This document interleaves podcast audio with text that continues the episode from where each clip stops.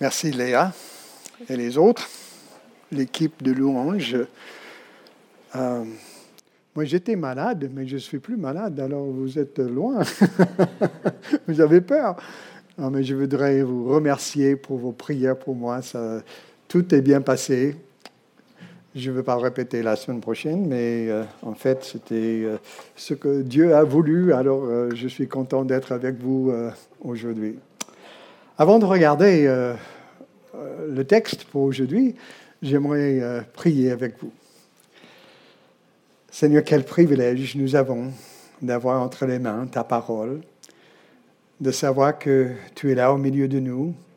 On ne te voit pas, mais on sait que par ton esprit, tu diriges nos réflexions, nos pensées. Et merci Seigneur pour ce que tu vas nous dire aujourd'hui par ta parole. Au nom de Jésus. Amen. Est-ce que vous avez entendu parler du sermon qui a changé l'Amérique? Ce n'était pas tout récent, mais c'est le sermon de Martin Luther King dans les années 60. Le message I have a dream, c'est-à-dire j'ai eu un rêve. Et Martin Luther King parlait d'un jour, un jour futur, quand les Noirs et les Blancs vivront ensemble comme des frères pour toujours. Ce message de Martin Luther King a inspiré tout un changement positif aux États-Unis pour les droits des hommes. C'est pourquoi, en fait, le discours de Martin Luther King n'est pas un simple discours. C'était un message, un sermon avec plein de références de la Bible, surtout Ésaïe chapitre 40, ce message a changé un pays par la puissance des paroles, la parole de Dieu. C'est ce que nous voulons aujourd'hui, ici à Aix-les-Bains. Aujourd'hui, nous allons voir une vérité fondamentale pour l'Église. Former les disciples. C'est-à-dire ce processus pour une vie de devenir de plus en plus semblable à Jésus-Christ, notre Maître. Mais avant d'aller plus loin, j'aimerais vous poser euh, des questions. Où est-ce que vous en êtes dans ce voyage pour devenir disciple de Jésus? On a plusieurs niveaux, je suis sûr, ici aujourd'hui. Certains d'entre nous ont pris cette décision de suivre Jésus il y a longtemps. Alors, ça va pour vous? Ça continue? Vous êtes content? D'autres personnes ici viennent de commencer. C'est tout nouveau. Et puis, il y en a d'autres qui examinent toujours les vérités sur Jésus-Christ et cette vie qu'il nous offre pour décider si vraiment vous allez saisir et accepter cette vie pour vous. Mais comment va ce voyage pour vous? Vous en êtes où aujourd'hui? Parce que chacun de nous est quelque part dans ce voyage. Est-ce que vous faites du progrès? Est-ce que vous êtes peut-être au point mort? Vous vous sentez coincé peut-être? Comme ça n'avance pas, au moins pas comme vous voulez? On est là pour ça. L'Église existe pour nous aider chacun à progresser sur ce chemin avec Jésus qu'on appelle le discipulat. Ici, au rivage, le discipulat est pris très au sérieux. C'est pourquoi je vous invite aujourd'hui au chapitre 3 du livre des Actes pour découvrir comment l'Église est destinée à être une communauté de, de vie changée où les gens sont transformés par une rencontre avec le Seigneur Jésus-Christ et sa parole. Eh bien, je vous invite aujourd'hui à regarder ensemble un sermon, pas celui de Martin Luther King, mais aussi un sermon qui a été utilisé pour changer beaucoup de vies. C'est Acte chapitre 3. Ce chapitre commence avec l'histoire de la rencontre de Pierre et Jean avec un mendiant, un boiteux qui demande de l'argent. Mais Pierre et, Jean qui arrivent n'ont pas d'argent et ils lui donnent quelque chose de meilleur. Et selon ce texte, l'homme est guéri et changé pour toujours.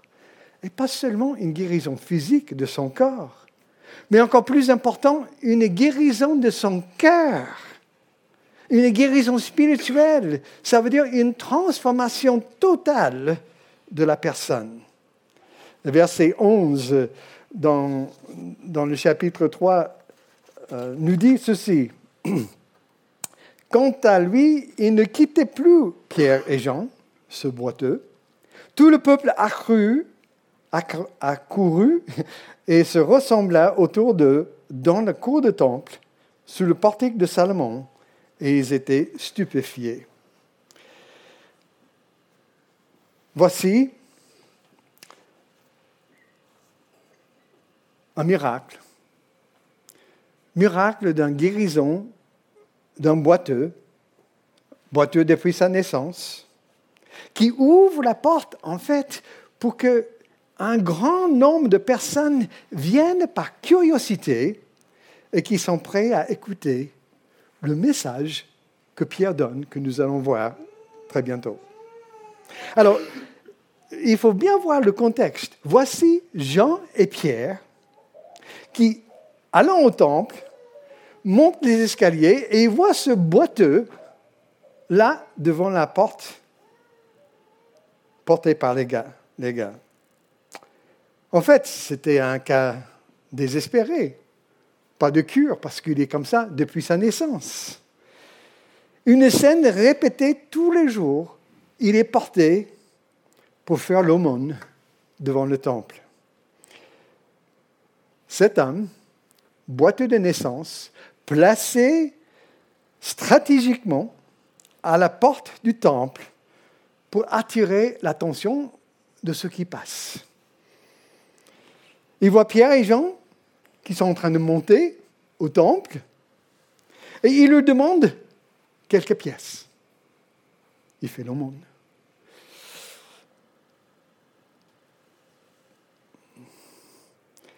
En fait, il allait recevoir quelque chose beaucoup plus important, avec beaucoup plus de valeur que de l'argent plus que l'argent, même plus que la guérison qu'il a reçue aussi. Mais il a reçu le salut en Jésus-Christ, une relation avec Jésus qui a changé sa vie. Notez bien euh, des choses dans ce contexte avant d'aller au message de Pierre. D'abord, ce qui se passait était inattendu. Nous allons lire maintenant ce texte. Acte chapitre 3, versets 1 à 11. Et après, on va lire euh, la deuxième partie. Mais, ah, est-ce que vous voyez, je suis en face. Un jour, Pierre et Jean montaient au temple pour la prière à 3 heures de l'après-midi. On était juste en train d'y porter un infirme. C'était un homme paralysé depuis sa naissance. On l'a installé tous les jours à l'entrée de la cour du temple, près de la porte appelée la Belle Porte, pour qu'il puisse demander l'aumône à ceux qui se rendaient au sanctuaire. Quand il vit Pierre et Jean il allait pénétrer, qui allaient pénétrer dans la cour du temple, il leur demanda l'aumône. Les deux apôtres fixèrent les yeux sur lui. Regarde-nous, dit Pierre. L'infirme lui regarda attentivement. Il pensait qu'il allait recevoir d'eux quelque chose. Mais Pierre lui dit, je n'ai ni l'argent, ni, ni argent, ni l'or, mais ce que j'ai, je te le donne. Au nom de Jésus-Christ de Nazareth, lève-toi et marche. Et en même temps, il le prit par la main droite et le fit lever. Aussitôt, ses pieds et ses chevilles se refermirent. D'un saut, il fut debout et se mit à marcher. Il entra avec eux dans la cour du temple. Il marchait, il sautait de joie et louait Dieu. Tout le monde le vit ainsi marcher et louer Dieu. On le reconnaissait. C'était bien lui qui était toujours assis à Mondier, près de la, belle porte du temple. En voyant ce qui venait, venait, de lui arriver, les gens étaient remplis de stupeur et de crainte. Quant à lui, il ne quittait plus Pierre et Jean. Tout le peuple accrut et se ressembla autour d'eux dans la cour du temple, sous le portique de Salomon. Ils étaient et ils étaient stupéfiés. Quelque chose, un miracle inattendu. En réponse au cri du boiteux pour l'aumône, Pierre et Jean, ils fixent leurs yeux sur ce gars, handicapé, triste, et ils lui demandent de les regarder en face. Pierre répond qu'il n'a ni l'or ni l'argent, mais ce qu'il a, il lui donne. Moi, j'imagine ce gars qui doit se demander, mais qu'est-ce que ces hommes vont me donner? Qu'est-ce qu'ils peuvent m'offrir? Et comme tous les vraies œuvres de Dieu, attention, ce miracle est basé sur la volonté souveraine de Dieu, pas sur la volonté de Pierre et Jean. Parce que vous voyez, il y avait beaucoup de mendiants à Jérusalem, devant toutes les portes du temple. Il y avait des gens qui demandaient. Et pourtant, celui-ci est celui que Dieu a choisi ce jour-là, par sa souveraineté, pour guérir. Il attendait l'argent pour l'aider pour un jour de plus. Ce qu'il a reçu était beaucoup plus qu'il espérait, n'est-ce pas? Donc c'était inattendu, mais c'était aussi au nom d'un autre, Jésus-Christ. Parce que le boiteux n'avait peu de raison de croire que Jésus pourrait faire quelque chose. Il savait que Jésus était crucifié il y a quelques jours comme blasphémateur. Alors il a dû trouver bizarre, n'est-ce pas, la réponse de Pierre. Au nom de Jésus. Ça veut dire selon le caractère, selon la puissance et l'autorité de Jésus. Faire quelque chose au nom de Jésus veut dire agir selon sa volonté. De faire même ce que Jésus ferait s'il était là devant ce boiteux, selon son autorité et sa puissance.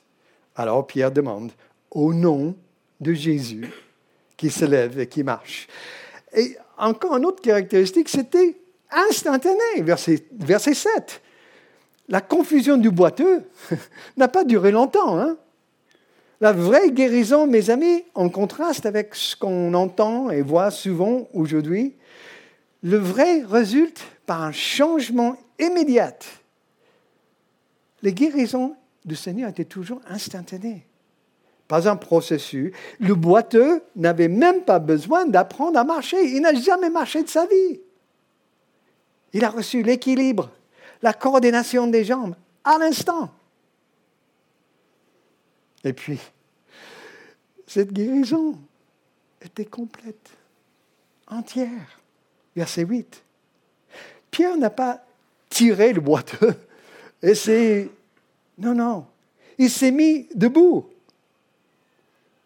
D'un bond, il marchait, il sautait même, il louait Dieu. Être debout, même marcher, ce n'était pas suffisant. Il voulait sauter, comme un enfant avec un nouveau jouet. Hein. Pour le message de Pierre qui suit, que nous allons voir maintenant, c'est Dieu qui a pourvu l'intro pour le message.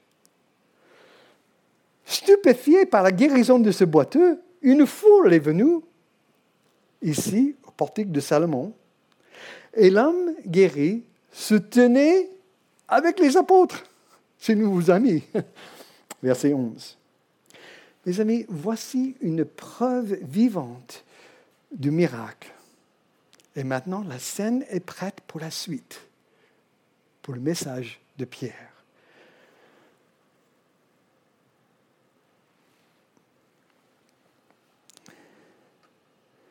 Au verset 12, nous voyons une chose surprenante. Pierre, il dit, à cette vue, dit au peuple, vous, Israélites. Nous allons lire maintenant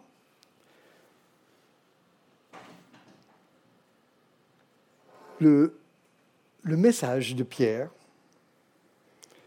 Mais c'est drôle que Pierre ne dit pas ici, cherchez tous les SDF de la ville, nous allons faire des guérisons, ou nous allons faire toute une distribution de nourriture pour les affamés. Non. Qu'est-ce qu'il fait? Il prêche un sermon. Ça nous semble bizarre, n'est-ce pas? J'aime bien la traduction du message en anglais qui traduit ce verset. Lorsque Pierre a vu qu'il y avait une écoute, il s'adresse aux gens. Pourquoi il fait ça? Parce que Pierre veut que tous sachent que ce mendiant est en fait le premier parmi beaucoup qui vont avoir leur vie transformée. Pierre rajoute, ce qui est arrivé à cet homme devrait vous arriver à vous tous. Et nous Et moi Et vous Vous avez besoin de cette même transformation que cet homme a eue Avec ce sermon, Pierre explique pourquoi ce changement est nécessaire et comment le faire. Vous savez, la mission de l'Église n'est pas simplement la guérison physique des personnes. La mission de l'Église n'est pas seulement aider les pauvres et démunis. Non, la mission que Dieu a donnée à l'Église est de voir que tous les gens, que tous les gens soient aidés, soient transformés par la puissance de Dieu à travers Jésus-Christ et ce qu'il a payé pour nous, pour nos fautes. C'est pourquoi, au lieu de faire des séances de guérison, au lieu de former les lieux de distribution de nourriture, Pierre débarque sur un message pour encourager les gens à croire à la parole de Dieu et à la puissance qui transforme la vie. Alors maintenant, on va, on va dire ce message, on va le lire. Je vais faire lire par Jean Étant. Et euh, il faut écouter. On ne va pas projeter, parce que je veux que ce soit comme la foule ce jour-là, qui écoutait pour la première fois ces paroles que Pierre prononce, que Dieu lui donne. Alors, Jonathan, merci de lire maintenant ce texte pour nous. Quand Pierre vit cela, il s'adressa à la Hommes israélites, qu'avez-vous à vous étonner ainsi de ce qui vient de se passer? Pourquoi nous fixez-vous avec tant d'insistance comme si c'était nous qui, par notre propre pouvoir ou notre piété, avons fait marcher cet homme? Non, c'est le Dieu d'Abraham, d'Isaac et de Jacob, le Dieu de nos ancêtres, qui vient ici de manifester la gloire de son serviteur Jésus. Ce Jésus que vous avez livré à Pilate et renié devant lui alors qu'il était décidé de le remettre en liberté. Oui, vous avez renié celui qui est saint et juste. À sa place, vous avez demandé comme faveur la libération d'un meurtrier. Ainsi, vous avez fait mourir l'auteur de la vie, mais Dieu l'a ressuscité, nous en sommes témoins. Et c'est parce que nous croyons en Jésus que la puissance de ce Jésus que nous avons invoqué a rendu à cet homme que vous voyez et que vous connaissez la force de se tenir debout. Oui, cette foi qui est efficace par Jésus a donné à cet homme une parfaite guérison comme vous pouvez tous vous en rendre compte. À présent, mes frères, je sais bien que vous avez agi sans savoir ce que vous faisiez, aussi bien vous que vos chefs. Mais Dieu a accompli de cette manière ce qu'il avait annoncé d'avance par tous ses prophètes. Le Messie qu'il avait promis d'envoyer devait souffrir. Maintenant donc, changez et tournez-vous vers Dieu pour qu'il efface vos péchés. Alors le Seigneur vous accordera des temps de repos et il vous enverra celui qu'il vous a destiné comme Messie, Jésus. En attendant, il doit demeurer au ciel jusqu'au jour où l'univers entier sera restauré, comme Dieu l'a annoncé depuis des siècles par la bouche de ses saints prophètes. Ainsi Moïse a dit, Le Seigneur votre Dieu suscitera pour vous, du milieu de vos compatriotes, un prophète qui sera comme moi vous écouterez tout ce qu'il dira. Celui qui refusera d'obéir à ce prophète sera exclu de mon peuple par la mort. Tous les prophètes qui ont parlé depuis Samuel et ses successeurs ont annoncé aussi d'avance les temps que nous vivons aujourd'hui. Vous êtes les héritiers de ces prophètes, les bénéficiaires de l'alliance que Dieu a conclue avec nos ancêtres lorsqu'il a promis à Abraham Toutes les familles de la terre seront bénies à travers sa descendance. C'est pour vous, en premier lieu, que Dieu a ressuscité son serviteur. Et il vous l'a envoyé pour vous bénir en détournant chacun de vous de ses mauvaises actions. Merci, Jonathan. Qu'est-ce que vous, vous avez remarqué dans ce sermon spécial de Pierre? Quels sont les mots, les phrases qui décrivent en fait le ministère et l'enseignement de l'Église? Parce que moi, en regardant ce message, je vois les caractéristiques pour la formation des disciples aujourd'hui. Par exemple, le discipulat est centré sur qui? Sur Jésus, n'est-ce pas? Pierre met l'accent sur Christ, non pas sur lui-même. Deux fois, il dit à la foule que c'est Jésus et la puissance de son nom qui a fait ce miracle de guérison. Même, pardon, huit fois, il fait référence à Christ, où il identifie Jésus comme Jésus, le Saint, le Juste, le Messie, etc. Vous savez, le ministère de discipulat au sein de l'Église, ça se fait ici. C'est ce que nous sommes en train de faire en regardant ensemble la parole de Dieu, mais encore plus dans les petits groupes où on doit être focalisé sur Jésus et Jésus seul. Nous ne faisons pas une simple étude d'un livre, nous étudions la parole de Dieu. Et comme Jean dit, la parole qui était avec Dieu, la parole qui était Dieu, la parole qui était fait chair. Jésus. C'est vrai, nous étudions une variété de livres de la Bible, par les messages ici, occultes, et aussi dans les petits groupes. Pourquoi? Pourquoi on passe tellement de temps avec la Bible? Parce qu'on cherche à aider chacun à avoir cette même rencontre avec Jésus-Christ. Parce que c'est Christ seul qui peut changer les vies. C'est lui seul qui peut nous aider à devenir une personne entière, solide, pardonnée et sauvée. Donc, le message de Pierre est centré sur Christ. Mais encore plus, ce message est basé sur la Bible. Parce que vous avez remarqué combien de fois Pierre cite l'Ancien Testament. Il parle d'Abraham, d'Isaac, de Jacob, de Moïse, de Samuel. Il parle de l'Alliance, il parle des prophètes.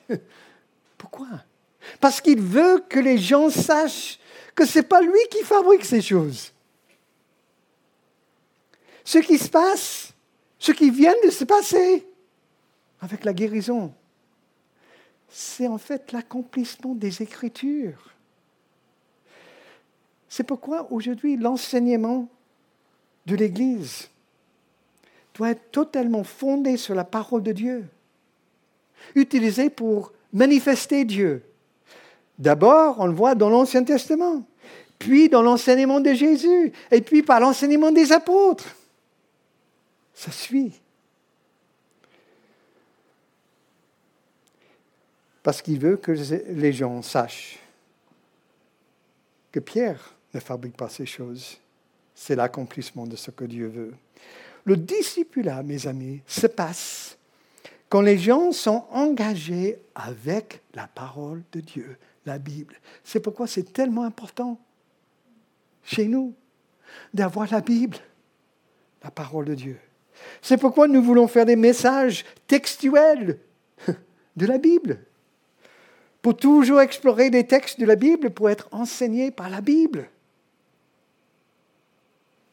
Donc, centré sur Christ, basé sur la Bible, mais aussi ce, troisième caractéristique du disciple-là, il est connecté à la vie. C'est tellement important. Le message de Pierre est fondé sur les textes de l'Ancien Testament, c'est vrai. Mais il connecte le message de l'Ancien Testament aux événements de la vie. C'est-à-dire ce qui vient de se passer, la crucifixion, la résurrection de Jésus. Il parle de Pilate, pour donner vraiment une référence de ce qui vient de vivre. Plus tard, dans le livre des Actes, l'apôtre Paul, il fait la même chose. Quand il parle aux Grecs et aux Romains, il cite les philosophes. Pourquoi? Pour connecter le message de Dieu à ce qu'ils sont en train d'essayer de faire par leur culte spécial, etc. Mais il manque quelque chose. Il manque Jésus au centre. Et Pierre essaie de connecter. C'est pourquoi c'est tellement important de manifester l'actualité de la Bible dans nos vies aujourd'hui. Alors, le discipulat, c'est centré sur Christ, c'est basé sur la Bible, c'est connecté à la vie, mais c'est aussi interactif. Et j'aime ça. Ce sermon de Pierre n'est pas simplement un message sur les événements prophétiques, c'est un message d'une personne aux autres qui écoutent. Dès le début du message, Pierre engage ceux qui écoutent, il dit, vous, Israélites. oui, nous. C'est vraiment direct, verset 13. Il dit, vous avez livré cette âme, renié cette âme devant Pilate. Vous, vous, vous, 23 fois il utilise les mots vous et votre, parce qu'il parle de son expérience. Nous sommes témoins de ces choses, il dit. Mes amis, la vraie formation de disciples n'est pas juste donner l'information. C'est moi qui parle aujourd'hui. Mais nous devons passer du temps à, à partager. Nous devons poser des questions ensemble. Nous devons parler de, nos vies, ce que nous vivons, pour trouver des réponses. C'est exactement ce qu'on fait dans les petits groupes, n'est-ce pas? Bien sûr, l'interaction la plus importante, c'est personnel entre nous et Dieu. Mais on a besoin de partager pour apprendre ensemble. C'est ça le discipulat. Et enfin, le discipulat provoque une transformation de vie. Pierre voulait que ce sermon change les vies. Il ne voulait pas que les gens passent en disant Ah, merci Pierre, bon message. Je suis pareil. Je n'ai pas envie que vous dites Merci Steve, bon message. Non. Pierre voulait que ces gens soient transformés. C'est ce que je veux. C'est pourquoi, verset 19, il dit Répentez-vous et convertissez-vous. Il applique. Il les encourage au verset 25 de vivre selon le rappel. Il dit Vous êtes les fils des prophètes de l'Alliance. Toutes les familles de la terre sont bénies en ta descendance. Il applique vraiment le message à son auditoire. Qu'est-ce que je peux dire en conclusion? je pense tout simplement, le but du discipulat, ce que nous voulons faire ici, c'est vraiment d'avoir une transformation de vie. Pas juste une connaissance de la Bible, une connaissance sans pratique, ça nous amène nulle part. Mais c'est vraiment vivre ce que la Bible enseigne. Alors, je reviens. Vous êtes où dans ce voyage de devenir disciple de Jésus? Vous progressez? Peut-être que vous dites, j'ai besoin d'aide. On est là pour ça. Parle avec moi ou avec un autre ce matin, euh, aujourd'hui. On peut vous aider. On peut vous encourager sur ce chemin avec Jésus. Merci Seigneur pour ta parole. Nous sommes tellement encouragés de savoir que tu cherches une transformation de vie pour chacun de nous. Aide-nous de appliquer ce que nous venons de lire ensemble de ta parole pour pouvoir progresser avec toi. Et que chacun ici dans cette salle puisse être dans ce voyage en progression avec le Seigneur. Amen.